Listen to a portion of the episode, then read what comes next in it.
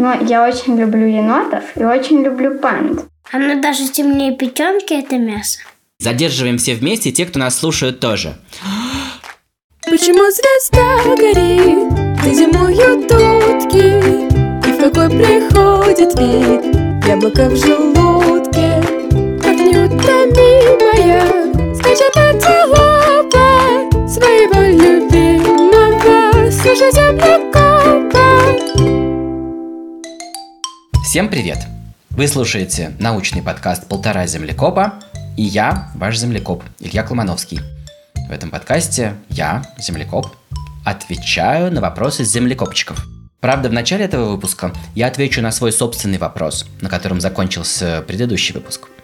Помните, я предложил вам послушать вот такую странную музыку –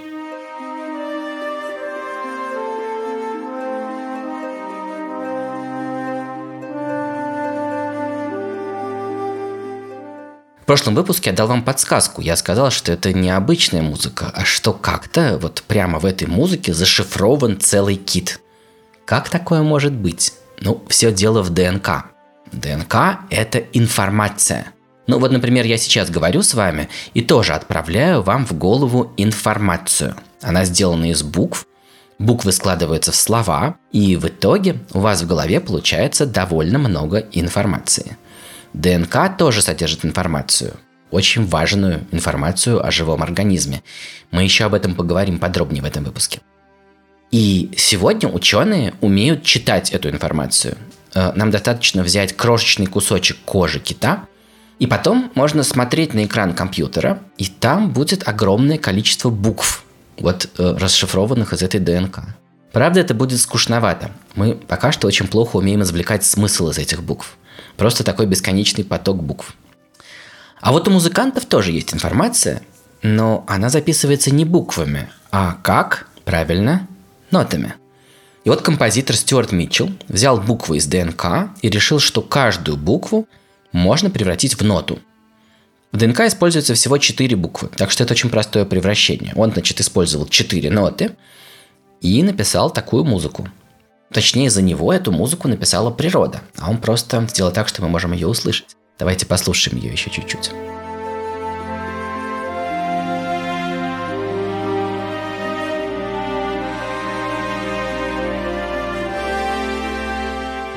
Это звучит как музыка, а на самом деле это целый кит. Вообще в науке очень часто так бывает, что кажется одно, а на самом деле другое. Никогда нельзя просто верить своим глазам или ушам. Я вот как-то раз в Таиланде нырял с аквалангом и перепутал под водой рыбу и рептилию.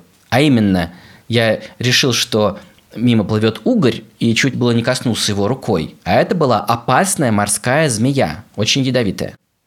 И вот в новом выпуске нашего научного подкаста «Полтора землекопа» я решил как раз обсудить такие истории, когда что-то оказывается не тем, чем кажется на первый взгляд – ведь наша с вами обязанность, как людей науки, ничему не верить, а во все вникать получше. И вот такой мы получили первый вопрос. Давайте вникнем. Добрый день, меня зовут Полина, мне 6 лет. Я живу в городе Нижнем Новгороде. Я бы хотела узнать, почему дельфин нет жабры, как они вообще тогда дышат. Действительно, э, люди часто путают рыб и дельфинов. И в этом легко запутаться, если дельфины живут в воде, если у них такая форма тела похожа на рыбью, плавники похожие на рыб. Может быть, у них тоже должны быть жабры. Но на самом деле все, конечно, не так. У дельфинов нету жабр. Но как они в таком случае действительно живут в воде и так долго находятся под водой? Давайте разберемся. Привет, Полина. Очень приятно познакомиться. Здравствуйте. Ты задала очень интересный вопрос про дельфина. А сама ты как думаешь? У тебя случайно нету какой-то догадки? Ну что, они выныривают из воды и глотают воздух. Да. Ну, э, а, все дело в том, что дельфин только кажется похожим на рыбу. Mm. Э, на самом деле это никакая не рыба, это зверь, это млекопитающее, вроде нас с тобой. Как и кит тоже что? И кит тоже, да. Да, я знаю. И у кита зебр. Да, киты и дельфины очень похожи, они близкие родственники. Mm. правда, в отличие от нас с тобой, они могут задерживать дыхание на огромное время. Очень долго. Давай сейчас проверим, насколько мы с тобой можем задержать дыхание. Давай? Да. Давай, подыши как следует. Готово? И Да. раз, и два, и три. Задерживаем все вместе, те, кто нас слушают тоже. Вот прямо сейчас у меня и у Полины в легких кислород впитывается в кровь. Кровь насыщается этим замечательным газом. А потом, с каждым ударом сердца, вот эта вот газированная кровь разгоняется по всему телу. Кислород нужен в каждом уголке тела. Он всюду делает эту важную работу. Он сжигает еду, которую мы когда-то съели, и превращает эту еду в энергию. И это дает нам силы. Мы немного говорили про это в прошлом выпуске. Фу, Мы с тобой продержались почти минуту. Вот это да. Трудно, да? Да, но я так умею, умела летом нырять. Круто. Можно потренироваться в ванной. Вот киты, которые дольше всех задерживают дыхание, могут не дышать почти три часа. Как долго. Они набирают воздух в легкие. Ну и потом удивительная вещь происходит. Кислород попадает к ним в кровь, и потом кислородом заряжается их мясо. То есть все тело кита, все его мышцы работают как такая огромная кислородная батарейка. Как акваланг, можно сказать. Они э, заряжаются огромным количеством кислорода. По этой причине мясо кита очень темное. Темно-темно-темно-красное. Оно даже темнее печенки, это мясо. Да, немного темнее печенки. Кстати, очень хорошая аналогия. А ты любишь печенку? Да. Здорово. Это полезная штука. У нас в садике как-то раз давали запеканку из печенки с рисом, и никто ее не стал есть. Всего три человека. И все отдали тебе. Да. Какой удачный день. А ты когда-нибудь видела жабры, когда, может быть, родители чистят рыбу? Ну, вроде бы видела, но не помню. Ну, купите еще при случае рыбу в магазине, и родители тебе покажут, как выглядят эти жабры. А дельфины действительно происходят от животных, которые ходили по суше. Их предки, они были немножко похожи на свиней или, может быть, оленей. Они дышали легкими, и киты и дельфины дышат легкими. Понятно. Ну, тут надо как-то представить себе всю эту историю, и тогда надо ее отмотать очень сильно назад, в далекое прошлое. У всех предки когда-то жили в море, и это были такие рыбы. И эти рыбы, конечно, дышали жабрами. Но потом четвероногие животные вышли на сушу, и там стала такая проблема. Жабры очень легко бы пересыхали на суше. Поэтому появился особый орган дыхания, которым можно дышать сухим воздухом. И это такие мешки, которые находятся у нас глубоко в грудной клетке, и воздух там постоянно увлажняется и не пересыхает. Эти органы называются легкие. Дальше млекопитающие расселились по всей суше, стали крупными, разнообразными. И вот некоторые травоядные млекопитающие, похожие, может быть, на свиней или даже скорее бегемотов, стали снова вести полуводный образ жизни.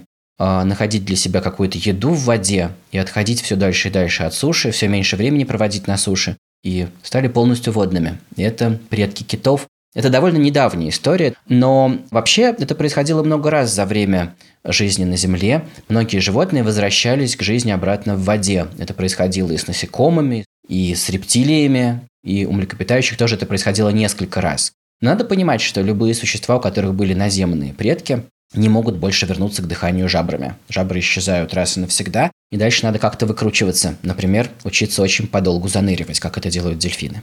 Так что, если возвращаться к теме нашего выпуска, не любое водное животное, которое вам кажется, может быть, рыбой, дышит жабрами. Надо каждый раз вникать и разбираться.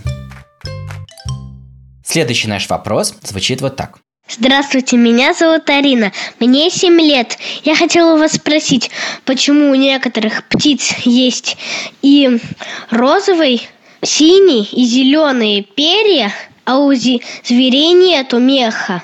Розового, синего и зеленого меха. Привет! Привет. Меня зовут Арина.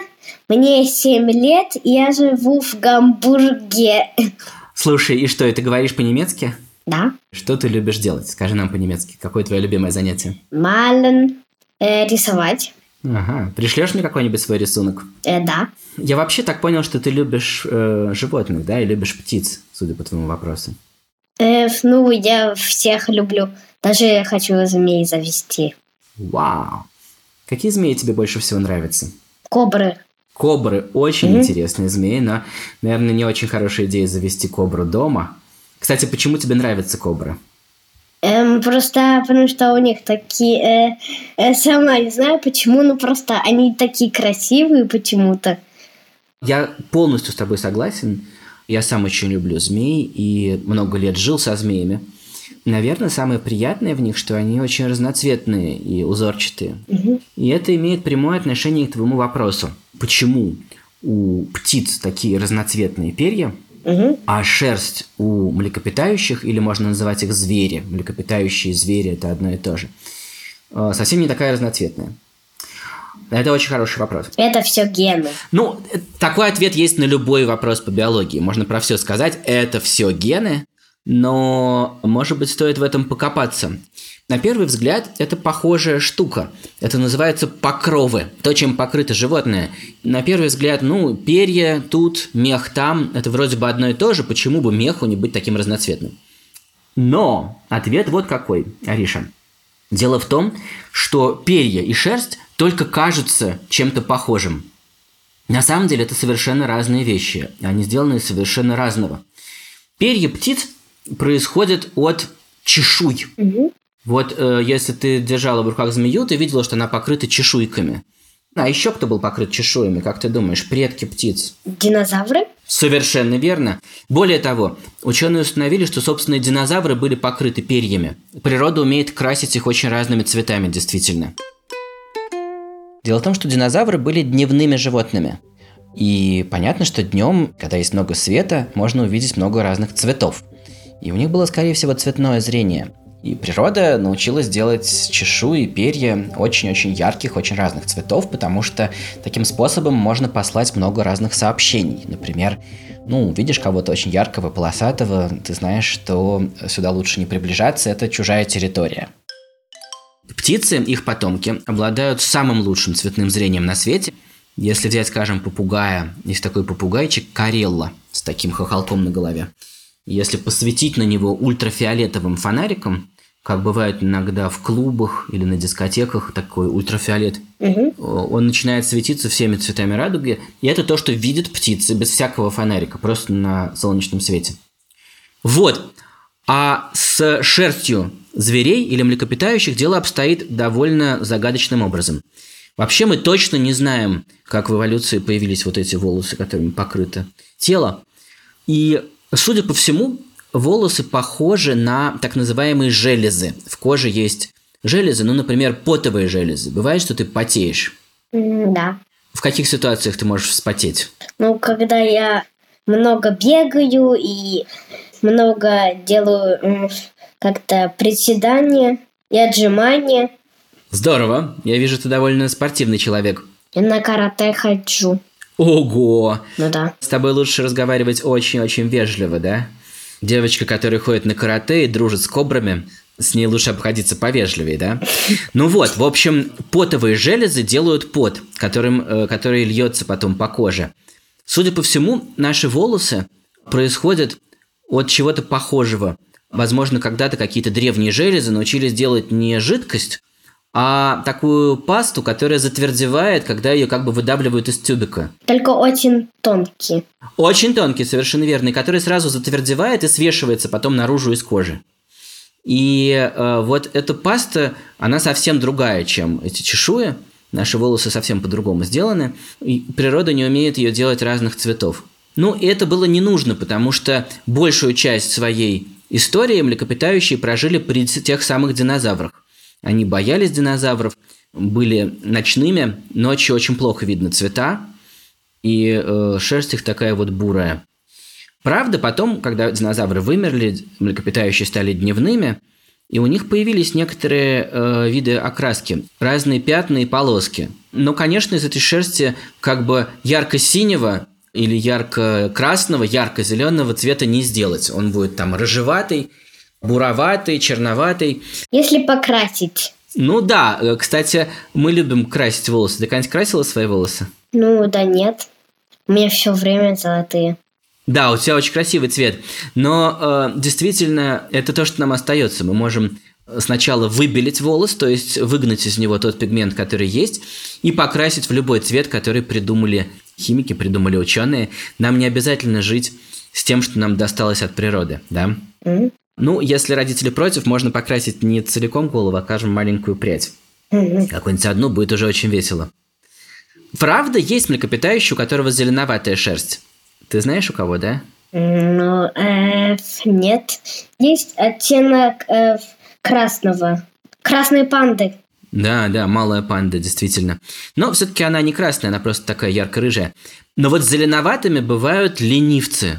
Такие млекопитающие, которые живут в очень влажном лесу и медленные. и очень медленные. Они такие медленные, и там так влажно, что пока они там ползают, у них в шерсти успевают поселиться водоросли, одноклеточные водоросли, которые делают их шерсть зеленоватой.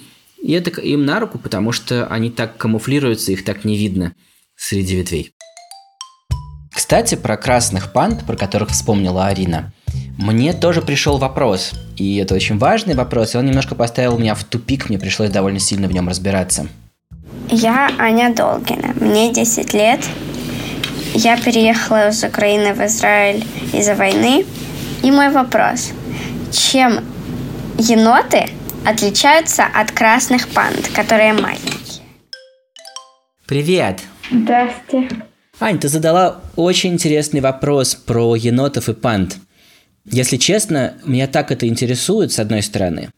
А с другой стороны, эта проблема настолько запутанная, что я э, специально начал звонить и писать ученым и читать последние открытия, которые делали про этих удивительных животных. И узнал много нового. Хочу тебе порассказывать немножко про это. Но сначала можно тебя спросить, как тебе пришел в голову этот вопрос и почему тебя это заинтересовало? Но я очень люблю енотов и очень люблю панд. И меня смущало, что очень похожи маленькие красные вот эти панды на енотов. Они же, получается, выглядят одинаково, только окрас у них разный. А ты понимаешь, почему больших панд и малых панд исходно называли одним словом? Пандой? Да, почему европейские ученые, когда их открыли, решили их называть одним и тем же словом, хотя это настолько не похожие существа? Не знаю. Вот эти две панды, большая и малая, они едят бамбук, при этом жизнь у них очень трудная, потому что, ну, мы знаем животных, которые отлично едят растительную пищу. Например, кто ест растительную пищу, кто ест растения? Ну, жираф, например. Там. Например, жираф, совершенно верно. Или, например, какая-нибудь корова. Ну да. У таких существ в животе и живут такие их маленькие друзья, э, бактерии, которые помогают им переваривать эту пищу. Без них они бы не могли ее переваривать. А у панд нету таких друзей в животе. Им очень сложно переваривать такую пищу. Поэтому они должны есть очень много этого бамбука и очень много какать. Они пропускают через себя огромное количество бамбука и успевают отжать из него только какое-то количество ну, сладкого сока. Панда – это такая соковыжималка, по сути. И у нее, как и у соковыжималки, есть ну, зубы, которыми она выдавливает этот сок. И вот, я немножко издалека начал, но ученые решили, что вот они посмотрят на эти зубы, посмотрят на то, что едят панды, и скажут, о, только кажется, что они такие разные, на самом деле они родственники. Дальше стали думать еще с кем они могут быть родственниками. Сначала решили, что с медведями, и поместили обеих этих панд в то же семейство, что медведей. Это было лет 150 назад. Потом, когда я был примерно как ты, посмотрели еще на их кости и переселили их в енотов. Оказалось все еще сложнее. Оказалось, что все устроено не так, как кажется. И это то, чем занимается наука. Она пытается разгадать, как оно все устроено на самом деле. Ученые нашли ключ к этой загадке. И тут будет чуть-чуть сложно. Приготовься. Ты готова? Угу. Так, а вы готовы? Надеюсь, что да, потому что, наконец, пришло время рассказать вам то, что я обещал в самом начале выпуска. Какая информация хранится в ДНК? Ты вообще понимаешь, что э, и ты, и я, хотя мы с тобой совсем не похожи, а также панда и какое-нибудь животное, которое там у тебя в квартире можно найти, все мы начали свою жизнь с одной клетки. Ну да. Была одна клетка в животе у мамы, которая стала делиться, делиться, делиться, расти. Появилось две клетки, четыре, восемь, шестнадцать, тысяча, десять тысяч, миллион клеток, миллиард клеток. Если мы посмотрим в первые дни этого развития, то это все такой комок клеток. И ты не отличишь меня от тебя, от панды, от жирафа. А потом появляются различия. У маленького жирафенка начинает расти шея, у пандочки появляется очень интересная шерсть, у тебя постепенно потом сформируются прямые волосы, а у меня вьющиеся волосы. Почему мы все такие разные? У тебя есть какое-то свое ощущение, какое-то свое мнение? Почему похожего комка клеток может развиться панда или вот целая Аня? Но есть э, разные гены, которые, получается, формируют вот эту разную внешность. Потрясающе, ты совершенно права. Откуда ты это знаешь? Мне папа рассказывал когда-то, но мы в школе немножко затрагивали эту тему. Вот это да! Напомни, сколько тебе лет? Десять. В 10 лет ребенок уже знает про гены. Но, в общем, что я хочу тебе сказать? Действительно, ты совершенно права. При развитии каждого организма в исходной первой клетке заложены гены. Это файлы, да, хранилище информации. Полная информация о том, как из одной клетки вылепить в итоге маленького жирафчика или маленькую пандочку. А, пока что мы не можем прямо заглянуть в эту библиотеку и прочитать ее, и посмотреть э, точный рецепт, как сделать из одной клетки панду. Но мы можем просто скопировать все эти буквы, э, которые в этой библиотеке хранятся, и отправить их в компьютер. И попросить компьютер сделать одну вещь. Сравнить все буквы в генах малой панды, у большой панды, у енота, у медведя. Все, что нам для этого надо сделать, это уговорить этих животных сдать анализ крови или взять у них немножечко клеток из щеки, если просто ваткой поскрести немножко внутри щеку. И можно прочитать целиком все гены и спросить у компьютера, кто сильно различается, а кто мало различается. Как ты считаешь, если животные близкие родственники?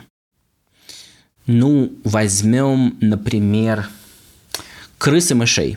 Крысы и мыши близкие родственники. Ну да. То у них будут скорее похожи гены между собой, чем у далеких родственников. Например, дельфина и рыбу возьмем. Ты знаешь, что дельфин это не рыба? Ну да, это же млекопитающий. Да, круто. Так вот, если мы возьмем э, дельфина и рыбу, у них будут скорее более похожие гены или менее похожие, если мы сравним с разницей между крысой и мышью? Ну, наверное, у крысы и мыши будут более похожие гены, чем у дельфина и у рыбы. Да, между собой у близких родственников будут похожие гены. И вот теперь, поскольку мы можем брать анализ ДНК и читать все буквы в ДНК, у ученых появилась возможность вот так э, сжульничать они могут не разбираться подробно и внимательно в том, как устроены животные, как устроены их зубы, как устроено их питание. Можно просто подглядеть, как э, ответ в задаче где-нибудь в учебнике. Можно просто сделать тест, э, сравнить ДНК у двух животных и узнать, насколько они далекие или близкие родственники. И вот, что нам дал ДНК-тест панд. Прочитаю тебе окончательный приговор, окончательное решение. Ученые выяснили, что большая панда, хотя она ест бамбук, и у нее такая необычная черно-белая шерсть, на самом деле это просто медведь. И она попала в то же семейство, что и медведи. Малая панда оказалась особым семейством, состоящим из одного вида. У нее свое собственное семейство. Она отделена от всех других животных, и ее ближайшие родственники, сейчас тебе понравится, это еноты и куницы. У них был когда-то общий предок. И вот э, малая панда – это далекий родственник общего предка куницы енотов. И малая панда формирует свое собственное семейство. Теперь такое у нее почетное место, и все это благодаря анализу генов. Угу. Ну, вот как-то так. А, но я надеюсь, что внимательные слушатели слушали внимательно и заметили, что на самом деле я так и не дал ответ на вопрос Ани. Я сказал, что красные панды действительно близкие родственники енотов, но Аня задала другой очень важный вопрос. Чем отличаются красные панды от енотов? И на этот вопрос анализ ДНК не дает ответа. ДНК рассказывает нам, кто чей родственник, но ДНК не рассказывает никакую настоящую историю, которую я мог бы вам пересказать. Это действительно как посмотреть ответы в конце учебника. То есть есть ответ к этой задачке. Хорошо, он вот такой. Но как прийти к этому ответу? Какое на самом деле здесь решение? Поэтому я хочу еще раз спросить у ученых, если они сейчас слушают наш подкаст. Ладно, хорошо, малая панда близка к енотам и куньям. А чем она близка? Как выглядел их общий предок? Что он ел? Что он делал? Как, когда и почему малые панды сменили свой рацион и начали есть бамбук? На эти вопросы пока что нет ответов. И это, кажется, все вопросы на сегодня – а чтобы вам было не скучно ждать следующего выпуска, вот вам новый тайный звук.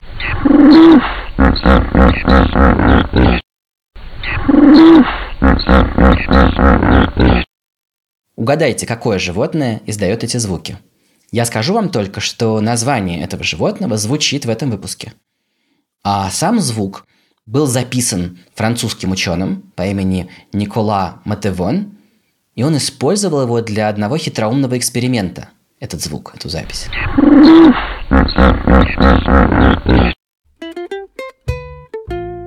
Это был уже второй выпуск подкаста «Полтора землекопа». И я, ваш землекоп, Илья Колмановский. Над этим выпуском работали редакторка Настя Якубовская, продюсеры Паша Боровков и Настя Медведева, звукорежиссер Паша Цуриков – я скажу два слова про песенку, которая звучит в начале. Композитор Эдуард Колмановский. Слова Александра Колмановского. Вокал записала Мария Волкова. А над этой аранжировкой, записью и исполнением работал замечательный композитор Алексей Зеленский, за что ему огромное спасибо. Всем пока!